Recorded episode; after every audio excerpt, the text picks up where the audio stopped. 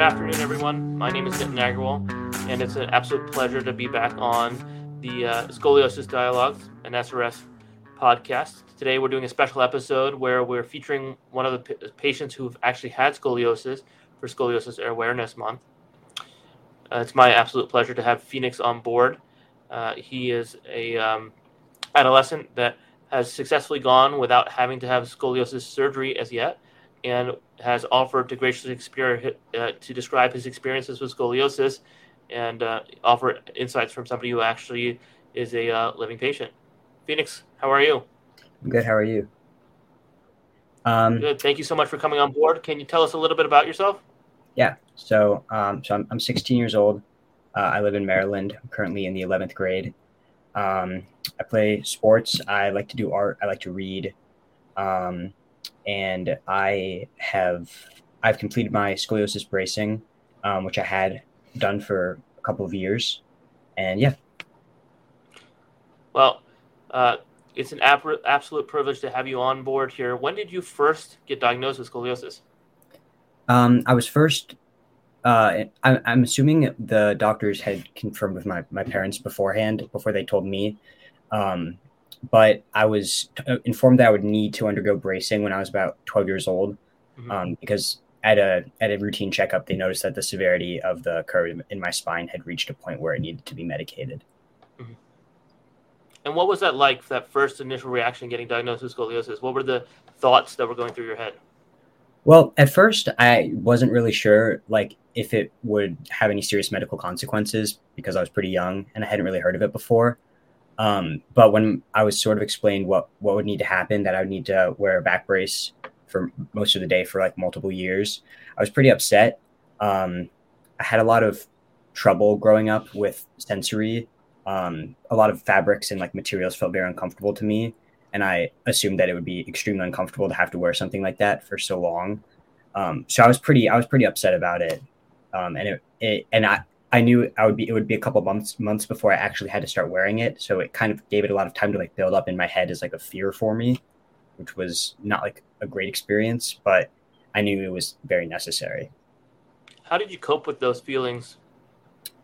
Well, I I talked to my parents and my doctors about it. Um, I I remember it was it was the year that uh, it was in 2020, so it was the year that um, COVID, like it was right as COVID had hit that I was informed that I would need the brace. I was about like 13, like when they were they were like, you definitely need a back brace now, and they so they gave me from like spring to like August of 2020 to where we were like discussing the, what was going to happen, and then I was supposed to get like measured and fitted for a brace in about August. And over the summer, I went to a leadership camp where we talked about different fears and like anxieties and it actually helped me a lot to sort of like talk to other people about what I was nervous about and a lot of them really reassured me that it, since it was like so crucial for my health that it would it was just something like I had to get over and like even if it was hard it was something I just had to do and there wasn't really getting around it.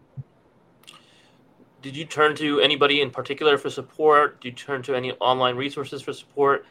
Where did you get your information about your diagnosis?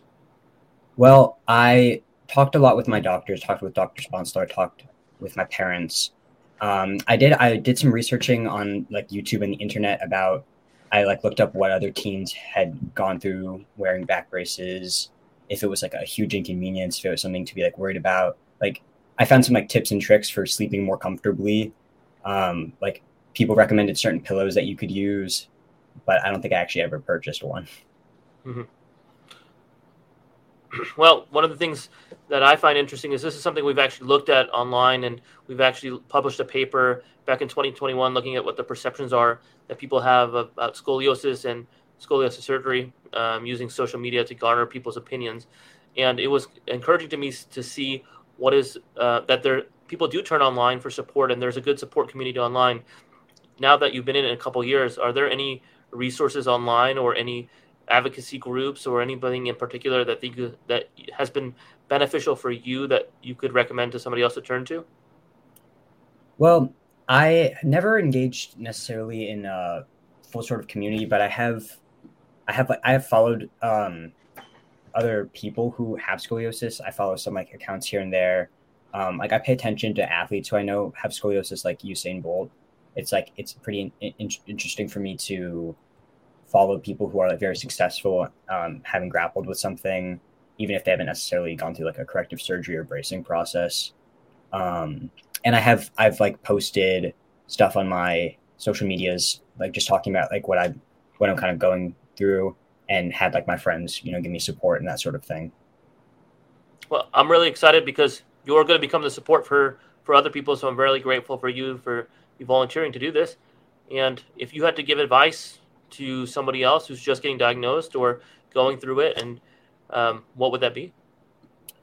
I think my main advice would really be, as sort of as strange as it is, is to just sort of try not to think about it very much. If especially if you're going through something like wearing a brace, it is uncomfortable to wear something that you know it's it's tight and it's meant to like constrict your body because that is how it's going to correct your spine.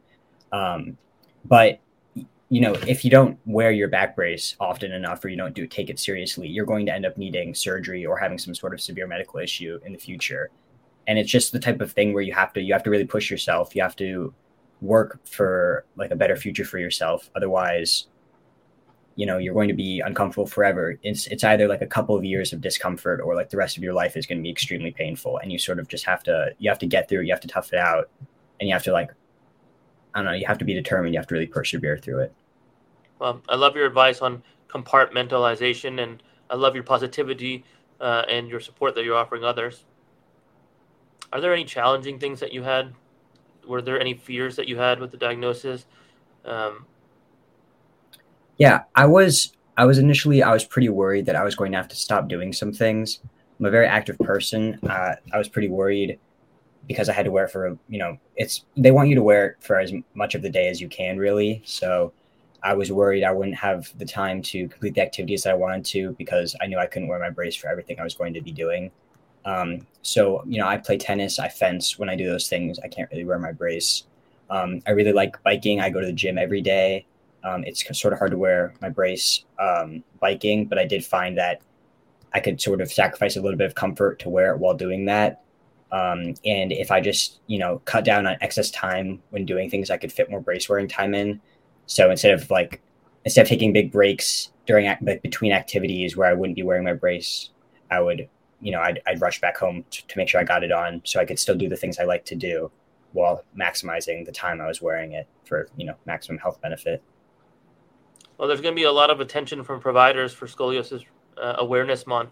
And I would love to know from you uh, what advice do you have for healthcare providers? You know, obviously, um, you probably were full, fully engaged in the healthcare system after this diagnosis. And what did we do right that um, you liked, and what can we continue to do to help patients like you? Um, I would say my the center I went to did a really good job getting patient feedback. They asked me like exactly what was uncomfortable, what they could do to fix it. I had a lot of you know problems like certain areas were digging in. Had a pinched nerve at one point, um, and they were always very willing to you know uh, make corrections to the brace, like reheat it, reshape it. Um, they let me watch them remake my brace when it came time for me to get a new one. Um, they were generally just like very positive. They would show me my report, um, which they had a tracker in my brace which showed how many hours I wore it for. And they would give me a report every time I visited, and they'd be like, "Wow, you did a really good job." And you know, it's just very re- rewarding to hear that from a doctor that you're doing a good job in your treatment. What things uh, do not exist right now in the healthcare system that you think would make um, your care easier or um, more manageable with a new diagnosis such as scoliosis? I think the main thing that I found was lacking sort of in like the scoliosis community was because scoliosis affects predominantly um, girls and women. Uh, there was very few resources for for young men dealing with scoliosis. I found basically nothing, um, like no support groups really. I didn't find any sort of people talking about it, and it, it just made it sort of difficult because it was almost not necessarily completely, but it was a little bit emasculating, sort of because I found that there was no one that I could really talk to who identified with that had gone through the same experience as me. It felt like everyone else who had gone through the experience was different, and I just couldn't necessarily relate to them in that way. Um, and I think it was just something I'd wished had been there when I was first diagnosed because I'd maybe see like one or two other male patients now and then, but there just felt like there wasn't really anyone to talk to. that's difficult. Uh, I appreciate you being so candid and so open. And um, certainly, we do know that uh, this is a condition that affects uh, females much more than males, especially at a younger age. And uh, uh, again, I'm very grateful to you to come online and let other people know that there are avenues for support and um, they're not isolated, they're not alone. Um, so your candidacy is is very important and vital for us. What other thoughts do you have that you'd like to share and um, to help promote this month and make it easier for others? I guess I'd say going through scoliosis or going through treatment has definitely been like a more net positive situation for me than it's been net negative, which was something that sort of surprised me. I think going into it, it was, I was sort of just thinking it as like a one and done thing. Like once I was finished with my bracing, I'd forget about it and like pretend it had never happened. But that's just not really possible. Like you spend so many. I spent two and a half years wearing my brace for about twenty to twenty four hours a day. You know, that's a really long time, and it was often uncomfortable, and it was something that you know I dealt with continuously for a long part of my formative years. So I feel like it's definitely made an impact on the way I sort of view commitment um, I think people who go through bracing and surgery and other you know processes involving scoliosis, you have to have like a really you have to have a strong a strong sense of commitment. You have to have a strong drive. I think it really builds that within you. I've definitely become more confident in my abilities to follow through with things that are important. Um, I think something I it's made me more empathetic for other people who are going through um, similar processes with other uh, uh, illnesses or medical conditions, I can understand sort of, even if it's not the exact same, that, you know, they're going through a lot of uncomfortable things and people just don't understand. But even if you don't understand, you can always offer support to someone else who's going through some sort of medical issue. Well, I want to thank you again for joining us uh, on Scoliosis Dialogues. And again, this month is Scoliosis Awareness Month. So I wish you the best of luck with your ongoing success and many more for other people. And I and I am grateful that you are a beacon of hope for those who are going to be walking the same path that you are. Yeah, thank you. The Scoliosis Research Society is a nonprofit professional organization made up of physicians and allied health personnel. Their primary focus is on providing continuing medical education for healthcare professionals and on funding and supporting research in spinal deformities. Please visit srs.org for further information.